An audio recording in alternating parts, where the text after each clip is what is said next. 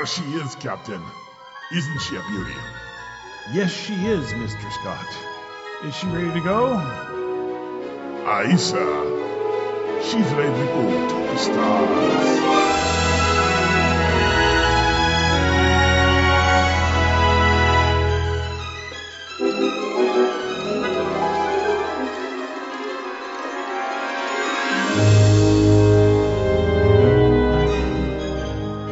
Is the TriTac Games Podcast. Its mission to seek out new ideas, find new games, and to boldly bring the awesome to your game. Mr. Scott, Warp 9. Aye, Captain.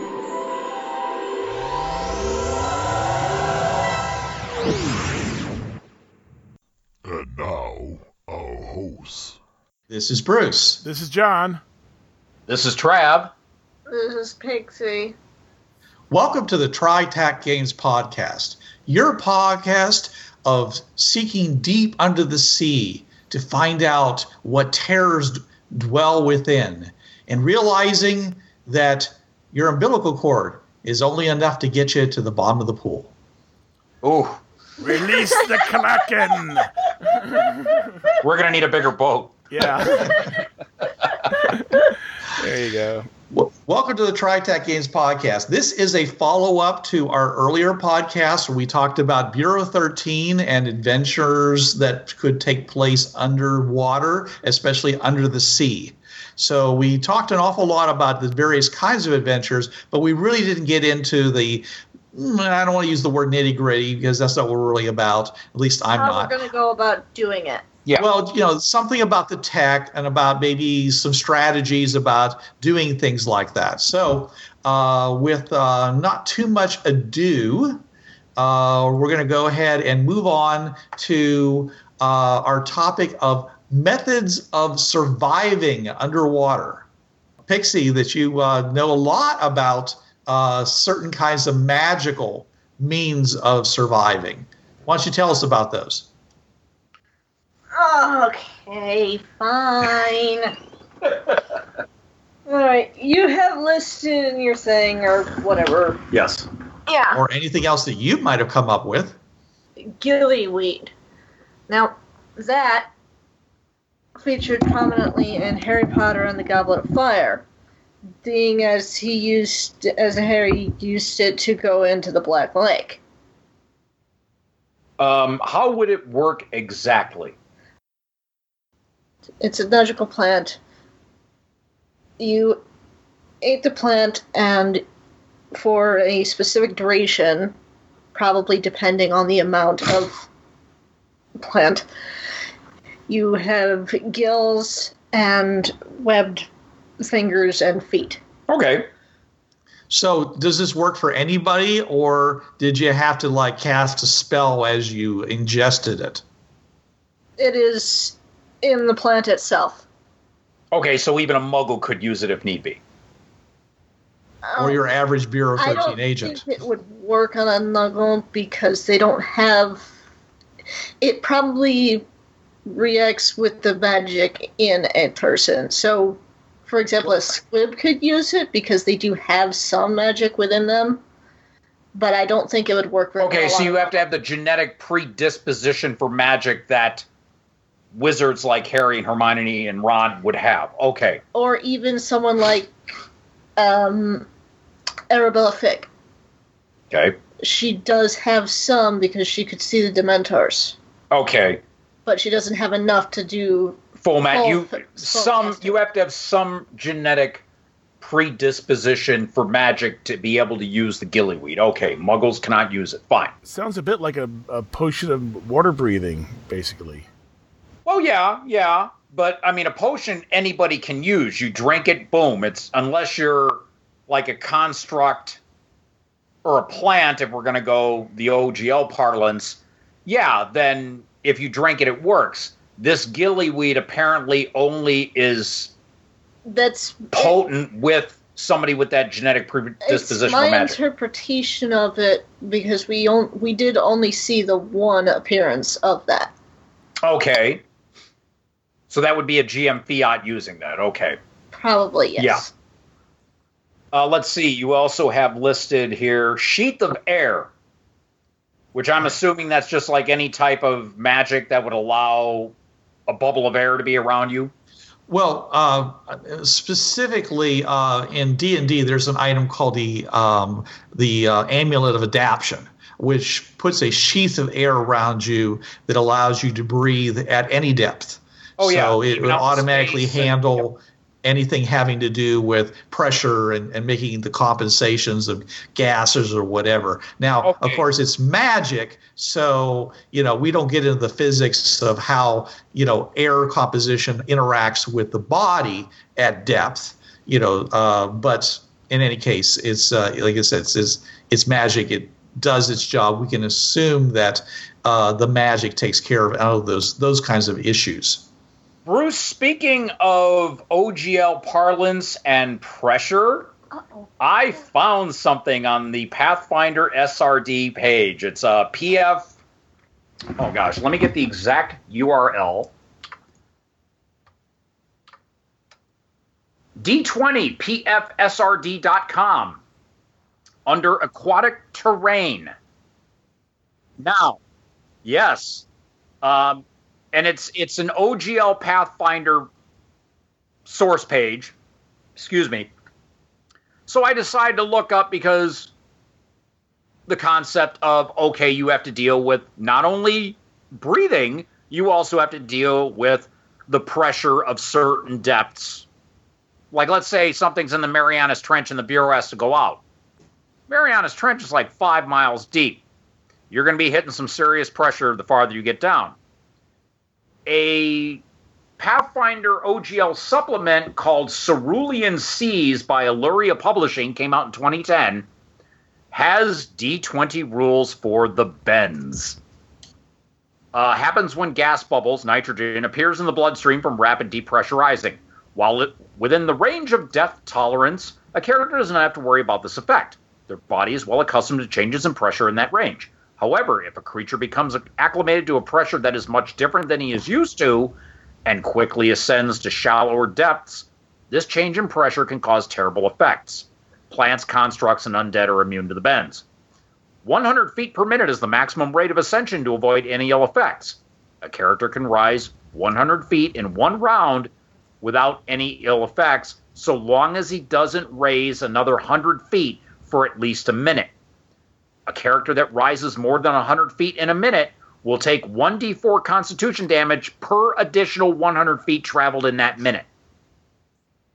which is grossly under underestimating the amount of damage or the amount of duration because Well, no, usually the way it works is is that you, you you go up that 100 feet and then you spend a couple of minutes exercising at that depth to get you know to get all the bubble you know all, all of it out of your bloodstream and then you continue to ascend but hey it's a game nobody wants to wait around three minutes every time they go up 100 feet Well, it, I, I see that because I, I was talking about when I found this, and it was the ooh shiny when I when I found this rule. I'm talking with Pixie about an hour ago, and I'm sitting there going, well, one d four con damage. that If makes sense Well, if you take four con damage, that means you're losing two hit points per die.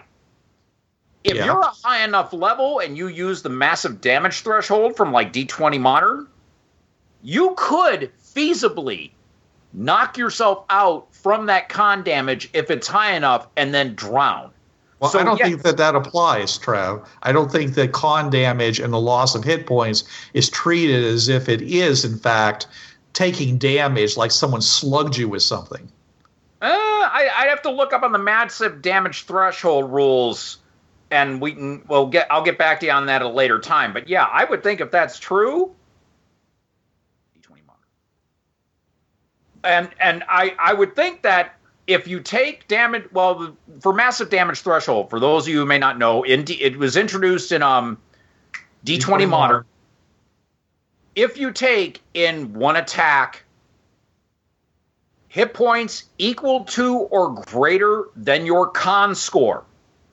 So let's say if I have a con of 13 and somebody hits me for 14 points of damage after damage reduction, all that's done. I have to make a DC 15 fortitude save and it's plus one to that DC for every five points over that MDT. If I fail that fort save, I immediately drop to negative one hit points and am unconscious. And then I will need to make a stabilization roll. Oh, and Trav, I because I found the page you were looking at. You know, thank you, Google. Uh, there's there's a link for that Constitution damage. Damage to your Constitution score causes you to take penalties on your Fortitude saving throws. Oh, yes, that's right. In addition, multiply your total hit dice by this penalty and subtract that amount from your current and total hit points. Yeah. So you do lose hit points. No, no, yeah, we're not talking about that. We're just talking about whether it invokes the loss of hit points due to con damage invokes the massive damage threshold rule. And I say no. Well, whether or not, oh, I, I don't. But yeah, let's.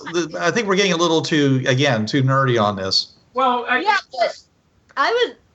Even so, the, the loss of hit points alone, whether or not it triggers the massive damage threshold, may be enough to knock you out anyway. well, it depends on how high of a level of character you are. I Depends mean, on how yeah. a level of character, and depends on how badly you got your butt kicked. I, I just found that rule because in this list that Bruce generated the last time, he brought up the concept of the bends. Those bubbles in your bloodstream, it's extra nitrogen. And so I, I was like, okay, since I'm I, I still run the D20 gamut here, I wanted to look that up and just get the D20 because I was not aware of any rules for nitrogen narcosis immediately. I mean, I could have done research through the voluminous amounts of PDFs that I have on on that particular system. And these two other gentlemen have seen the folders at my disposal.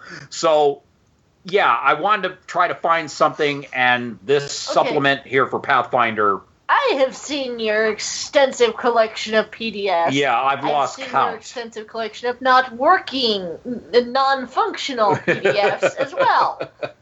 but still, yeah, I just wanted to find something to allow for because our last edition of Bureau 13 was in the D20 OGL system, so this would be the rule that I would use for this. This would go along with it. And as I said, D4 con damage, yeah, that's you're taking con damage. That's always bad.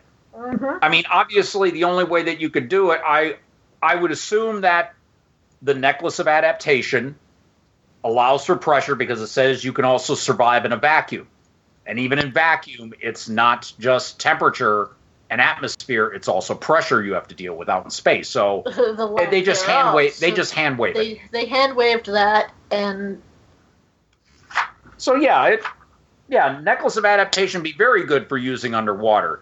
Uh, there's also the helm of underwater action. Right.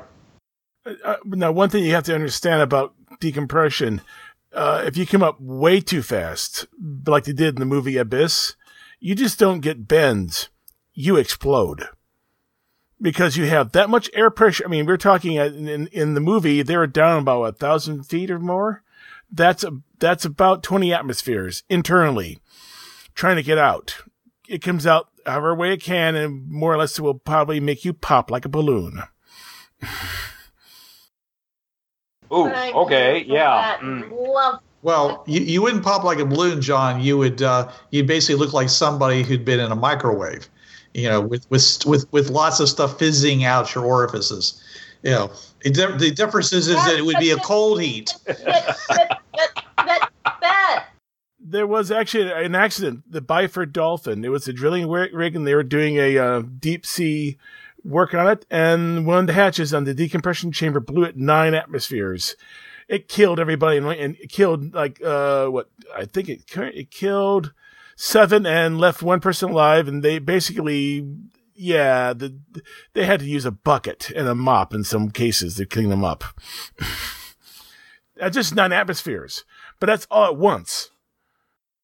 Well, yeah, sudden change like that because our body has own, its own internal pressure. Yeah, pressure differential. Yeah, it, yeah. Yeah, and and and then the inverse works as well. Now um, we really can't go, you know, really much more than a few hundred feet before you have to really have to worry about you know, uh, um, uh, mixture gases and, and high pressure gases just to be able to go to depth. But say you use Yeah, 600 feet. So say you're you're down, say 2,000 feet, which is about 61 atmospheres, but you're using some sort of potion of water breathing, which sort of, you know, it doesn't fill your lungs and fill your body with get with, with water. It just simply allows you to breathe water and get oxygen out of it. However that works, it wears off.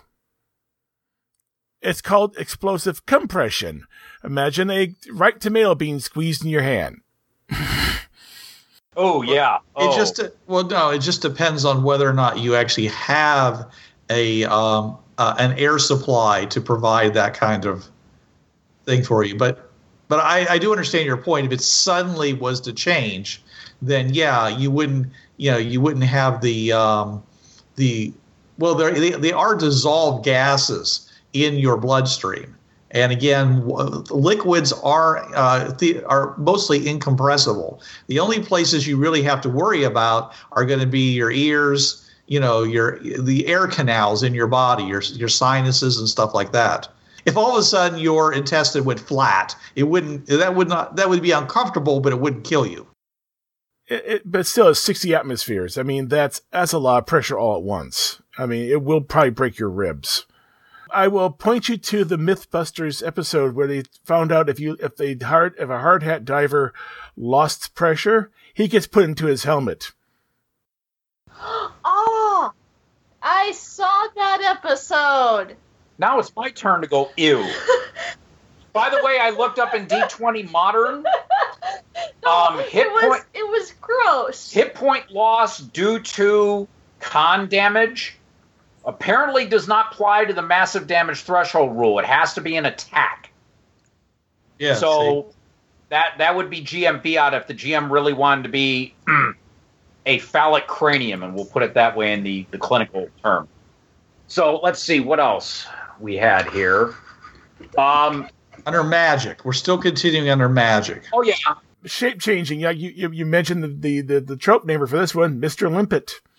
Get turned to a fish, but even fish have dial that Wayback Machine, John. But even fish have limits. I mean, basically, fish that s- swim at the surface really can't go to really deep depths for the same reason we can't, because uh, uh, they're not they're not designed for the deep depths. So you'd have to be shape changed for the right critter for the right for the right depth level.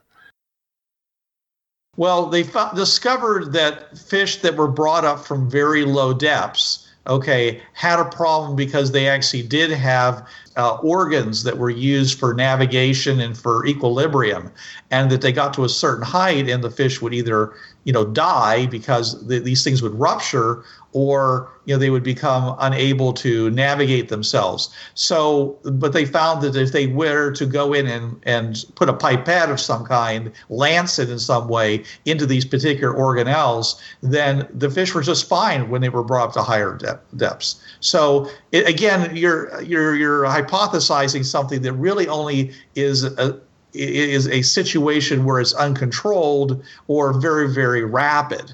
You know, changes in pressure. Yeah. Well, I mean, well, most fish, most fish that swim near the surface have swim bladders, so that basically kind of limits That's how, what I'm talking about. Yeah, Yeah. yeah. How deep they can really go. Though, I mean, you're not going, you're, you're not going to find Dory at ten thousand at, at ten thousand fathoms. Well, of course not. You and me will see Dory at 10,000 fathoms. I mean, almost everything that takes place in movies, like, for example, The Incredible Mr. Limpet, he probably isn't down more than 500 feet. Yep. Which is where most of the life is in the ocean anyway. So Yeah. It's in the top, you know, 1% of the height. Yeah. the basically was uh, 600 feet, and beyond that, you start losing light. It gets starts getting darker, and then it basically goes black. So yeah, it's it's a very sh- thin layer that most everything lives in. Uh, but there's life all the way down to the bottom. There's stuff living down at the bottom of the of the Marianas Trench. Yeah, and it also depends an awful lot on whether we're talking about supernatural or whether we're, you know, we're just talking about the natural world. Because, you know, there's there could be all kinds of things down there that nobody knows because nobody's seen. The ocean bottom is one of the least mapped and, and explored areas uh, that we know of, even compared to the other worlds on our solar system. Yeah, and I like your last one, which is just don't need it. I mean, we we talked about it already. Constructs. That golem works just fine on the bottom of the, of the ocean as he does at the top. Does make a difference to him and there are other there are creatures that probably don't care that uh, are protected by alternate reality uh, things like for example um, vampires you know they probably Yep, don't even feel it that Undead, yeah. yeah Yep, vampires down there going. Well, this is a problem. except he, he's he's mouthing the words because there's no air Right. so and, and and you're right i mean you know skeletons ghosts uh, astral projections uh, there's lots of you know there's you know no one ever thinks about doing an astral projection down into the ocean they always think about using it to go over to you know a frat house or a sorority house you know Dude, what kind of games do you run? I would thought it'd be the Kardashians, but you know, yeah. But yeah, um, it said plants, constructs, and undead. So yeah, anything that would be considered plant life. Also, yeah, just And, and by constructs, we, we don't just mean um, things like golems or elementals. Okay, we're also talking about robots. well, yeah. and we've sent many constructs already down to those depths already in the real world. you know, we had there are a lot of ROVs that have gone down to the bottom of the of of the Challenger Deep. I mean, we sent them down there, and they've uh, they've they've uh, looked around. Uh, it takes for bl- bloody forever to get down there. I mean, it's like what a fourteen hour trip, I think. Wow. Well, it's entirely on how fast you want to do it, and and and you know what the uh, issues are. But uh, but staying with the magic, you know, you know, let's let's talk about some of the things that that we have in our legends. Okay, the mermaid's kiss, for example. Yep. Or just hanging uh, hanging on to a mermaid from Splash. Well, I don't know about that, but I do know that I've seen lots of, um, I've read lots of stories where if a mermaid kisses you, then she can take you down into the depths with her. Now, a lot of times bad things happen when that happens, but Well, still, yeah. you know, it's it's it's a, it's an option. Yeah, knowing my luck, it'll be like, yeah, I can give you a kiss and take you down there. Come over here. Let me just give you a smooch. It doesn't say it has to be a, a, a uh, opposite gender. That's true. Well, mer person, merfolk. And you know, uh, and I don't know whether you'd want to consider the people who, who in the Marvel comics, for example, you know, um, Mariners people. You know, I don't know whether I don't think they're actually considered mer people, No. other than the fact is that they live in the ocean. They, they fall like they, that, that that that the label of Atlantean. Yeah, Yeah. They, they don't. They have legs and and and arms, and they might have some finning going on, but it's still mostly the the normal you know limb arrangement that we're expecting. You know, we got nobody swimming around with 14 foot long tails like we did in Splash. Yeah, I mean they they have fish ears, you know, fish ear, you know, fit with fish fin ears, but you know that's more or less, yeah. yeah the, What do- what do we what do they call it? Primate physiology. Yeah. yeah, yeah, humanoid or humanoid physio or humanoid body form or body plan. Yeah, you, you got to be careful about that primate physiology, considering how many things are not from Earth, but they look just like us. Well, I mean, you know, head, two arms, two legs, symmetrical. Right. Two That's eyes, that's so- humanoid. yeah. I will say though that the Atlanteans are are, are part mammals. They give birth live. No, the females all have bosoms. They produce milk. We I never were never found out. Yeah, It's it's a, it's a common conceit in most in most you know it, it, the sh- it's a female whatever it doesn't matter if it's a reptile it's it you know it has a mam- mammalian figure a primate mammalian figure Right. Yeah. Well, if you watch uh, Everyday Life with Monster Girls, they all do have those uh, attributes. The the secondary female female characteristics. Yeah. yeah but that's but that's uh, I'm thinking other magic things so we talked about potions the sheath of air um oh it- it- magic spells I mean there are magic spells that they'll they can gift you with the ability to uh, breathe on water but they have a definite duration you know was it 10 minutes 20 minutes 30 minutes it's usually uh, No, an it- increment of time per level. Well, Yeah. first, it just depends on on your what your source is, John. Because when it comes down to it, you know, if you're going to go by D and D, they included the ex, you know extend you know aspect to spells, which like treats them as if they're like four levels higher, but now they last all day. So you know, it's it really comes down to you know how you want to do it. I mean, if you're talking about mythological type items, I'm sure that they last as long as they need to. I doubt the helm of underwater action would ever ever run out. And I believe that the um, it doesn't provide air, but I do believe that the uh, spell of free action allows you to move through water just as if it's not there. Yeah, freedom of movement. Yes. Um, basically, yeah, you are not impeded by because you take underwater penalties. Let's see if I did I save the page. Yes, I did. Okay, there is water currents, in- riptide, in- undertow, whirlpools. Uh, where is I just saw the thing for free movement. Yes. Uh, combat adjustments underwater. Your damage for slashing or bludgeoning and piercing are all normal. You're not off balance. Your movement rate is normal. Now, if you have like a normal swim speed or a successful swim check, um, minus two to attack and half damage for slashing and bludgeoning, piercing, okay, normal. Movement normal for having the swim speed. Successful swim check, quarter or half. Um, successful swim check lets a creature move one quarter speed as a move action, or one half its speed as a full round action. So, yeah, it it freedom of movement sort of gets rid of all those penalties and, and and allows you to move as if your primary environment is underwater. Yeah, I'm just doing a quickie look in um, myth, myth uh, in other mythologies. There's a Scottish one. The where is it? I found it. Back up here. The yep. Nope. There we go. No, that's not it. Sorry. Oh, there we go. The uh, co co co co cohuleen druith.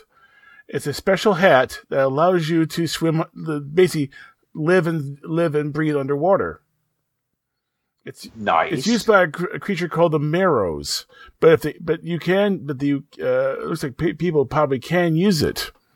Oh yeah, Merrows and uh, Pathfinder. They're underwater trolls, basically. Yeah, yeah, Josie. You know, like that uh, Captain Warless in a ship on that river. Yeah. Oh, that I'll look. have you know we actually killed those quite effectively. Yeah.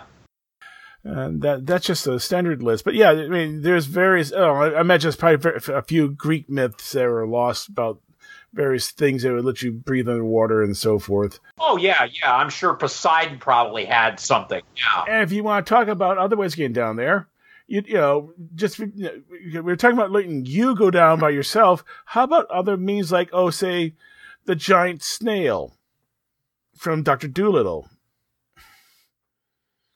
It's a living, it's, it's a living, a living submersible. That's true. Well, like Jonah and the whale. Yeah, Jonah survived within the whale and swallowed him. Yeah, you know. So I'm sure there And are. and Pinocchio. yeah, there are Yeah, plenty of D, yeah, there are plenty of D and D creatures that you can survive within them. Heck, there in some of the rules I've even read, you could like set up a campfire and a camp within it because. y- It, it, it, yeah, I know. Having a campfire, uh, uh, sitting there on a whale's tongue. Yeah, I know. no, no, no, no, no, no, no. What? That, that, that was, again, Monstro, Pinocchio. Okay, yeah, And it was his, more or less way past his tongue. yeah. But yeah, you there are loads of mythical creatures and games that allow you to reside within them and at least be transported underwater. hmm There's probably a specialist team in the Bureau, Team Nemo. That's made up of people who were basically ex SEALs, free divers. These are guys, this is what they do, did for a living before they joined the Bureau. They get better toys now to do it with. Oh yeah, And they have all the really cool toys. They have all the PL7 stuff that you hard, it's hard for everyone else to get. you know, all the really good stuff. You know, like yeah. Yeah, that that kind of thing with the whole. They look all the magic stuff. Say magic's great for getting out of trouble, but does you? But you know what? We rather have technology that works all the time. Technology that can be fixed. Fixed, yeah. Uh, Yeah. Yeah, and but you know, if, if they need to escape, uh, no one says you don't actually have like a life vest with two potions of water breathing on it, and a potion of buoyancy to get back to the surface real quick if they have to, without any other gear. Well, yeah, I'm sure that they use the magic as a fail-safe, but yeah, most They likely because definitely, for, they probably would definitely prefer the technology. well, because well. technology, if you have enough skill, you just get a toolkit and you're fine. Magic, you need an artificer to to work on that if it breaks for some reason. Yeah, reason. and you can always run into somebody who can go dispel. Yeah, if I had a water breathing spell cast on me and all of a sudden some underwater siren uses dispel magic, I'm going to be coughing up water. Yeah. Right. Well, Oh. you know, as far as someone screwing with your methodology, you know, there's someone can always cast torpedo too, and that handles that. That that's equally bad against the tech. Well, yeah. Yeah, uh, that's true. Too. Yeah, but yeah, so yeah, because Bruce, yeah, we- first thing you have there is like the pressure hulls, and I'm thinking we probably should work our way outwards. So this is old tech. I mean, we've done the, uh, one of the oldest suits out there, uh, uh, atmospheric diving suits. Uh, the state of the art is the ADS 2000. It's good to about 2,000 feet. Uh, and its main main limitation, yeah, its main limitation is not pressure; it's the joints. It has sliding, it has sliding joints, and to keep those things watertight is a real female canine. And and at and at that at that pressure, yeah, the, if if one of those things were to pop, it cuts your arm off at that point, or or your neck. I mean, it has like irising valves that just seal the limb, or does the pressure do that? Oh, the water pressure. That's a that's a water that's a water knife. Ow! Oh, Yeah, but you know, when you get down to those kinds of depths, most of the time I've seen that you know if if they're actually in a pressure hull, which is where you are maintaining surface normal pressure on the inside and holding back all the water pressure on the outside. Uh, they actually use the equivalent of Waldos. They have you know mechanical you know grabbers and manipulators and things you know uh, possibly electronic, but mechanical is more reliable uh, to, to you know to reach out and do whatever they need to do. And the person inside is basically just you know moving those things around in a safe, dry environment. Not like that underwater tank in the one Saturday game, Josie. we know how that turned out. Well, yeah. Yeah, but this is tech that goes back in time, though. Um, uh, there was a fully enclosed it- the the the, the, term, the uh, atm- atmospheric dive suit ADS.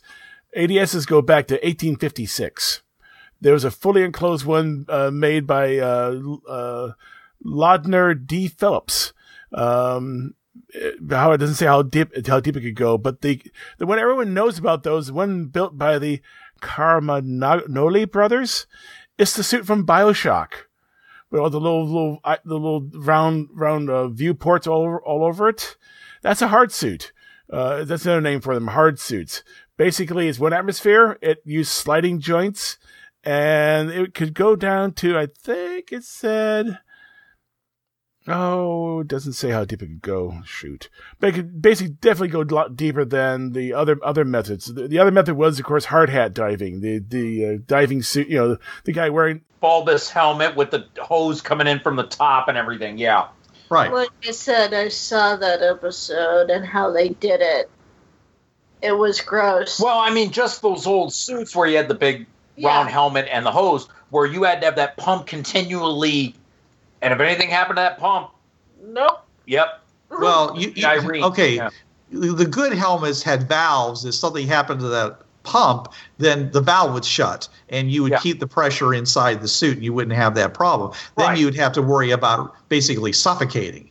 But if you had time to uh, go get up to the surface, which is also one of the reasons why they uh, they carried a lot of of weights on themselves, basically, so they could hold themselves down, but also they could drop them if necessary Ballast, and get up to the yeah. surface very quickly. Ballast is important for those. Yeah, and depending on the time period, there may or may not be, be a decompression chamber on the ship. Yeah. Most likely, no, no. Most likely they didn't. The real solution was they put they would take them out of the uh, faulty piece of equipment and they would put them into a new suit and they'd shove them back down there to where the bends would abate and then they would slowly decompress their way back up to the surface the correct way. Ah. Oh, Yeah, yeah, no, no. get it? But I, I, I imagine that the early bureau would actually, because we had a lot of navigable waters. We had the Great Lakes. Mississippi River. Oh yeah. Oh yeah, uh, the bureau would have gotten a hold of one of these ADS, early ADS suits and improved upon it, and improved upon it. So while Oh yeah. well, the best one right now is one that is owned by the Navy, the ADS 2000. I imagine the one that's been tinkered on by Robertson or, or his nautical equivalent is a lot better. Well, there's a lot of reasons why it would be a lot better, John. Prime, you know, first of all, it would be that he has better materials to work with. Okay, so therefore you can get more uh, for the same weight. You can protect yourself against a lot more depth, especially because again we're still talking about pressure suits. Okay, and and uh, there's a possibility if you if you considering how much that Robertson has available to him that he could even have force fields available to him where you're literally floating around in the center of a bubble of air that's being transported along you know by some kind of of drive. And you know and whether or not you can reach through the force field or whether it just sits out there it, allowing you to view okay it's you know it, it's the the best thing about it is is that you don't have to worry about uh, how what the, the depth is. I mean, you basically know that you know, the the force field could take so much pressure, therefore it's going to be good for X amount of depth. Now, the biggest problem about force fields is that because of this depth issue, if someone sets off an explosion nearby, it can create what's called overpressure, which is additional pressure which might be able to breach that force field. Yeah. If that should happen, that's basically like you were talking about those that those water knives, these water jets, spears would come blasting in. It'd be just like you got hit with a shotgun blast. Yeah. Oh yeah, and and and, and the other thing I would mention, folks like the group in Team Team Nemo, these are again something they use only in emergencies because the first thing they, they do is keep looking at the battery charge. Well, it depends on what your power source is, John. If you have plenty of power, it's not that's not really something you have to worry about. I'm talking. I'm talking guys who basically did, did this for a living. They would they, who constantly check their oxygen levels and check the pressure levels uh, on their suits. They'd be checking the battery and, and uh, re- religiously to make sure they're not getting anywhere near that little red line. Again, D20 parlance. If these guys are used to PL5 tech, that's what they've been trained with. That's what they know. If you still hand, if Ray Robertson or, or the daughter's name is Ramona, you said Ray, John. You said Ray Robertson basically cloned a daughter for himself and named her Yes. Ramona. Okay, Ray or Ramona decide. Okay, we're going to give you this hot new underwater tech. It don't matter what level tech you get. These guys are trained. Always watch your battery. You could have the the underwater power armor or whatever powered by a zero point battery. They're still going to be checking the fuel gauge because that's how they were trained. Well, Trav, I mean, It's when you ingra- drive a car, Don't lose it. okay, you're forget. supposed to check the uh, the all the mirrors at least once a minute. well, yeah. So yeah, I mean that's just part of using any kind of equipment that has you know, you know, think uh, you just you check the things that need to be checked. Yeah, Right. on, on, but if you spend all your time looking at that sort of thing, then you're going to end up, you know, having some fish man come up behind you and bash your head in with a piece of coral. yeah. One thing about the suits like the, the Newt suit and the uh, ADS 2000 is you basically, they, they're actually more or less one man subs. Because if I remember correctly, watching the uh, the first newt suit, it actually has a pair of motors in the back, and it basically it drives you around, and you can maintain your buoyancy, uh, neutral buoyancy at any depth, and it basically it's it's you don't swim, you just drive, you know, and get around uh, in these things. Now, the nice thing about these suits is that you really don't need knowledge diving to use them that much. A, a, good course and good training, and you can be able to use these suits. It's when you get into the deeper depths that requires use of like scuba, uh, scuba gear and, and special air mixtures. You have to be a trained diver to know how to use them properly. That's where the knowledge, uh, the skill, knowledge diving comes in handy. Uh, that means you're you're a accredited diver. You know how to deal with this stuff. Right. Well, that depends, John, on whether or not the tech is high enough. See, one of the things that makes a difference between tech levels is that higher level tech does the same thing as lower level tech, except it does it safer, more and in, easier. We, we talked about this. We talked about what computers could do you know the, the, the, programs we have today do mostly the same things that the programs did when they first came out but you don't have to know a whole lot of obscure commands. You have this nice interface you know you have macros. Sometimes it's even smart enough you know to figure out what you're going to be doing. You know don't be talking about clippy to me oh, you read my mind. Yeah, I know you, John. no, it sounds like you're talking. You're, it sounds like you're asking John not to talk about this stuff. Find different ways to tell John not to talk about this stuff. Click here. yes, you know. All right. Anyways, uh, yeah, yeah uh, I'm sure, sure that uh, Cortina would have uh, a special. Uh, hey, you you know, uh, potato, potato, John.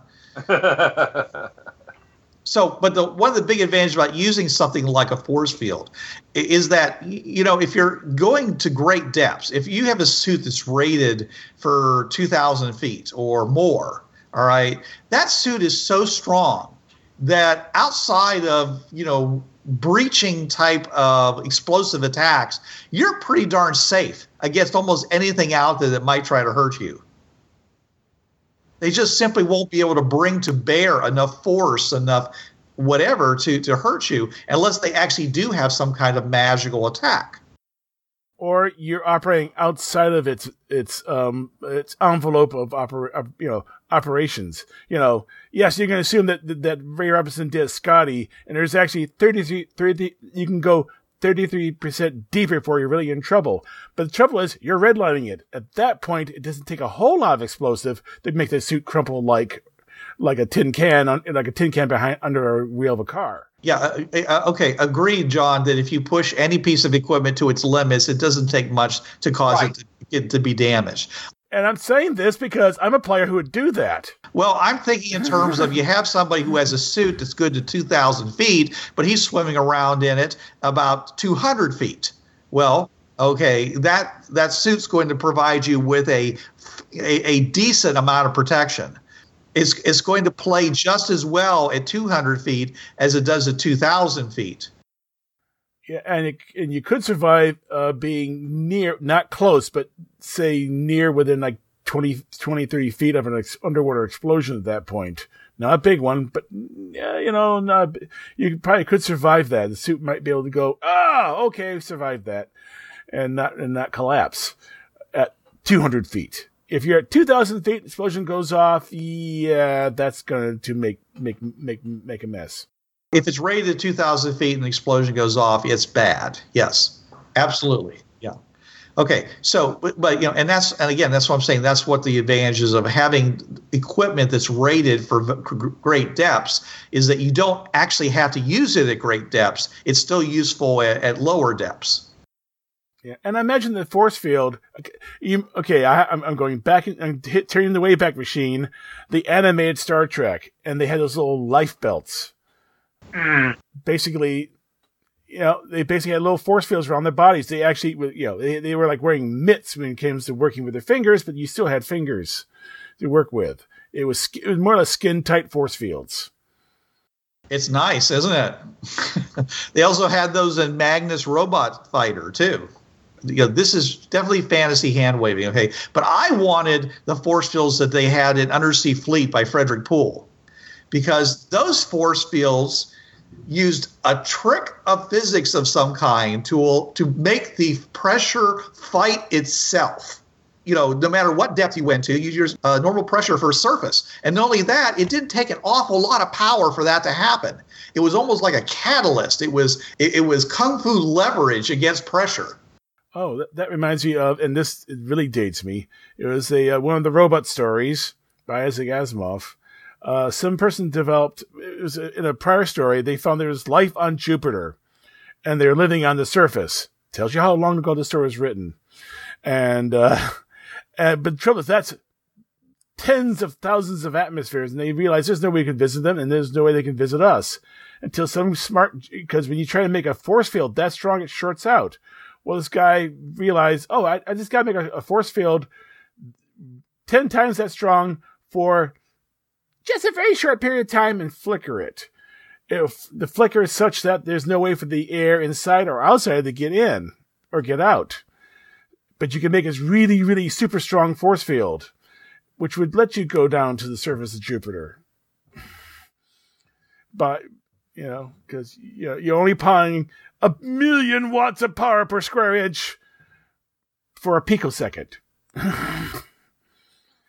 Yeah, for Right. something like that, you would need something like a zero point cell or, you know, Well, um, yeah, I- in the story, I think they had you know, atomic, you know, batteries and such. So Yeah. it- it- but but John's talking about it, without that, it was like you know an astronomical amount of energy required. Yeah, and and we we're definitely saying and implying that weird science operates on in the Bureau universe. So this is stuff that works great in the Bureau universe. You take it to Earth Prime, it no work, Yeah, but it will work on Victorian Prime somewhat. because they have weird they have weird science also. It just depends on how, how far you want to push it.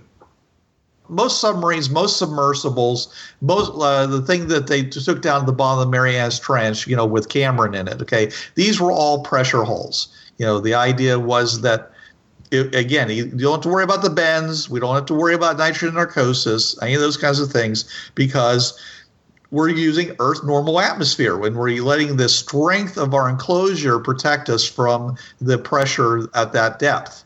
Okay.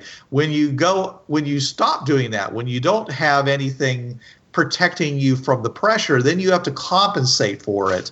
And that's where you get into a lot of interesting physiological kinds of things. So, for example, scuba and rebreathers, they use compressed air to fight depth pressure. And how they do this is, is that as you go down, uh, your tank is rated at many, many atmospheres of pressure.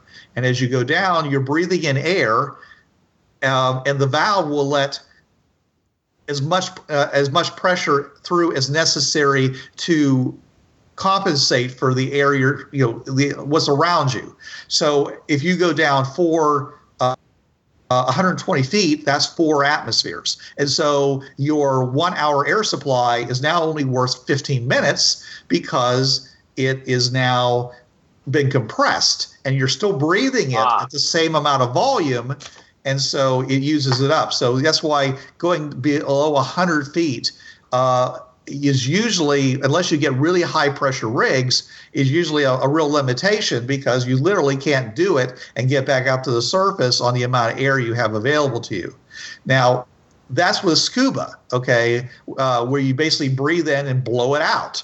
Okay, now if you're using a rebreather, then it's a little easier because then all you're doing is taking oxygen and we're adding oxygen to the air and we're rebreathing the same amount and we're scrubbing the uh, uh, CO2 out of the air because that's also a bad thing if it gets too high.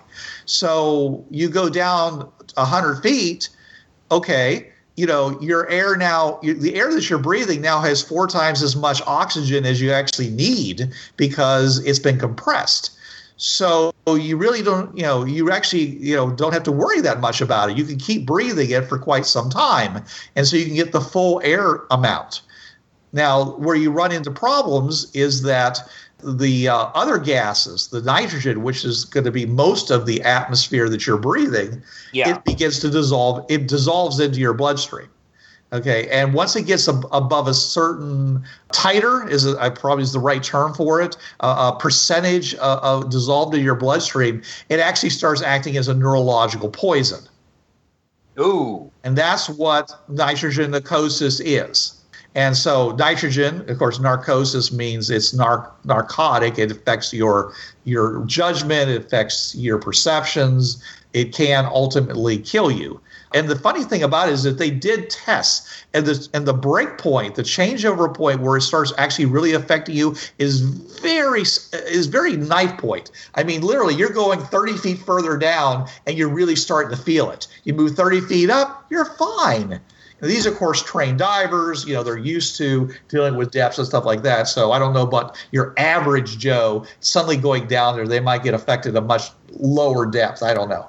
Oh, and you also can't use pure oxygen because then you run into the problem of oxygen poisoning with that much pressure being used. Right. Well, eventually, if you kept going down, you would run into oxygen poisoning, which is what happens. So, most of the time, when they try to go further down than that, they replace the nitrogen with helium because helium is an inert gas and you won't get you know it won't cause uh, that narcoleptic effect. But what happens as john just mentioned is you get down far enough the the oxygen becomes so concentrated okay that you end up becoming you know poisoned by the oxygen. So these again these really advanced rigs that use this as you go further down they increase the percentage of they, de- they basically they decrease the percentage of oxygen and therefore increase the percentage of of uh, uh, of helium. So when you get down, like say a uh, hundred atmospheres, you're only getting like one hundredth of the amount of oxygen, you know, in that oxygen that breathing mixture. Bruce described there is, is a, a, a current tech rebreather, which basically scrubs out uh, CO2 and leaves about 30, 30 to 40% oxygen that wasn't consumed. And then that gets re, you know, fixed up. I imagine Ray Robertson goes, that's nice. We'll scrub the carbon out and leave the oxygen behind. And that allows you to have smaller supplemental oxygen tanks, which is nice. It means his rigs weigh less because it's scrubbing the car- it's scrubbing like say 90% of the carbon out of the of the air, and then uh, and the rest of CO two is being scrubbed out as well. So you're turning the carbon dioxide back into oxygen. Yeah, and you're getting a nice. And they have a nice. So in this in his suit, the limit is the carbon filter. When that thing gets full, it's time to come back to the surface. right. The other method of dealing with it is to simply go and take the oxygen that surrounds you and break it up into hydrogen and oxygen and just feed that in. Okay. If you have a carbon scrubber, you probably can do the same thing and ca- and catalyze water into uh, hydrogen and oxygen. John's solution means that you don't have to deal with a carbon scrubbing. You can just go and automatically go and convert it, so all you end up is you know some kind of carbon dust, which is going to be pretty, which is going to be pretty easily containable. You know, it's going to be small and because uh, it'll car it, if it it'll, come out as a solid, and so therefore you you have it's going to be tiny. So theoretically, you could stay underwater uh, for well, depending upon your power source, because something is uh, uh, is causing that carbon dioxide to change into oxygen and carbon. But assuming you have a, a decent power source, you could spend days, if not weeks, underwater using that kind of of uh, power source. So that would be really good to have. Yeah. Oh yeah, and I'm also thinking now that this also leads into the. No, but you still have you still can't get very deep with that. I think you can get down to nine thousand feet with uh, uh with a with with various breathing mixtures. Beyond that, it gets really hinky, and you ha- and you can't even if you use specialized breathing mixtures. That's like a mile and a half. That's not exactly you know. That's not. That's nothing to sneeze at. Right. That's nothing to sneeze at, but you know, to, to get down to the real depths, you either have to use. A, we're talking liquid breathing. Now, wasn't that in the abyss as well, where there was just sort of this goo that they had to breathe in? Yeah. It's a perf. It's a perf. Yeah, per, per fluorocarbon that actually holds more oxygen per per liquid per fluid ounce than blood does. It's really good at this stuff. The problem being, and I know, and the thing is, in the movie, they they they dipped the rat in the in the liquid. That actually was that perfluorocarbon. Uh, It's called liquid uh, breathing breathing fluid because I can't say the word very well. It's it, it, it put in the breathing, breathing fluid. What they didn't tell you was they had to pull the rat out fairly quickly because there wasn't much mu- much oxygen in there, and the rat was would have drowned if they had left it in there more than a couple minutes. Because one, it's hard to breathe. In fact, it's so hard humans can't do it. Yes, they yes they can. Well, it's the, the stuff is actually It's hard to do, but you can do it. Well, what, what I remember that part of the movie where the they were- they were trying to get the lady to breathe it, and he said, "You used to breathe fluid when you were in the womb. It Right. you just have to remember how, basically." Yeah, and the answer to that was you actually weren't breathing fluid when you were a kid in the womb. But anyway, um, yeah, myths. But uh, the other thing where I, I had to sit there and complain about the movie was they weren't talking like this because at the depth they were at, they would have to use breathing mixtures at the pressure they were using. Alrighty yes. Yeah, the, the, the, they'd be using a lot of helium. Right. Yeah, yeah. I mean, yeah. When Jacques Cousteau put a uh, uh, put put a diving uh, uh, um, uh, a diving uh, uh was a diving oh I can't remember it. No, no. d- I don't know what you're talking about. a, a underwater habitat. Yeah. Uh, they were using helium mixtures because it was ju- just deep enough. They would have to. They had to use helium.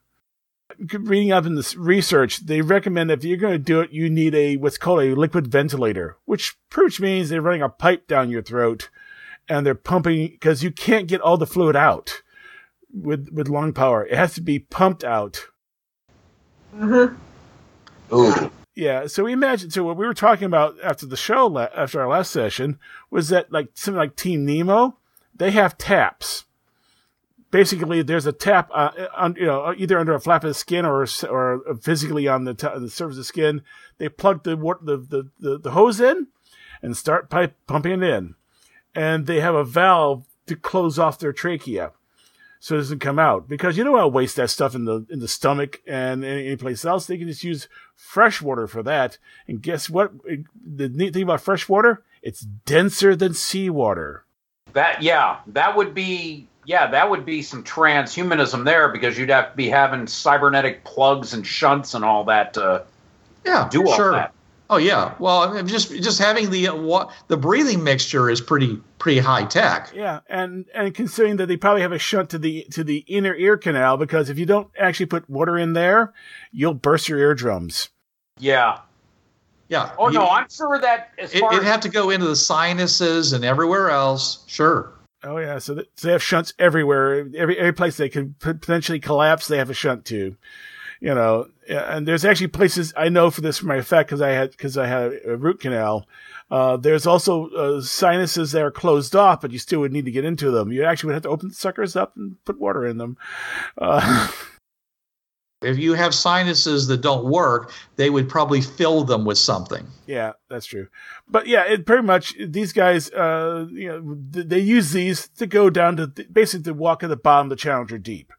These are the guys, you know, the Team Nemo is, this, maybe you should talk about Team Nemo at this point. Team Nemo is a specialist team. Uh, as Bruce said, there's probably two shifts of them. They basically spend a week breathing liquid, uh, breathing, uh, liquid breathing mixture because they can be called anywhere. But, but, you know, your team that's dealing with the, uh, with the uh, overactive uh, mollusks, deal with it because they're not going to deal with yours. They're going to deal with like more like someone released the Kraken. That's their job. They're basically, they're, they're rangers. They're, they're, they're uh, McKill- McKillen's Rangers. Get the name right? McAdams. No, McAdams. McAdams Rangers. The, the, these are the people you call in when there's a, a threat to the United States or an omega level threat. So basically an underwater X team. Yeah. Okay.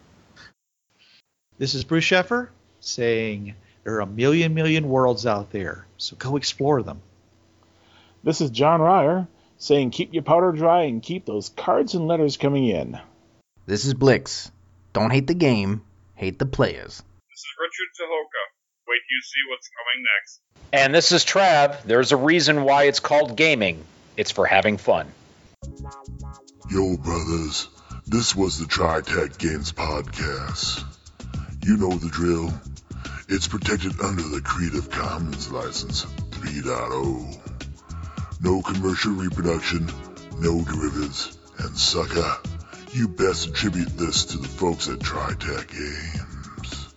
And if you don't, we'll be after your sorry butts, cause we're some bad mothers.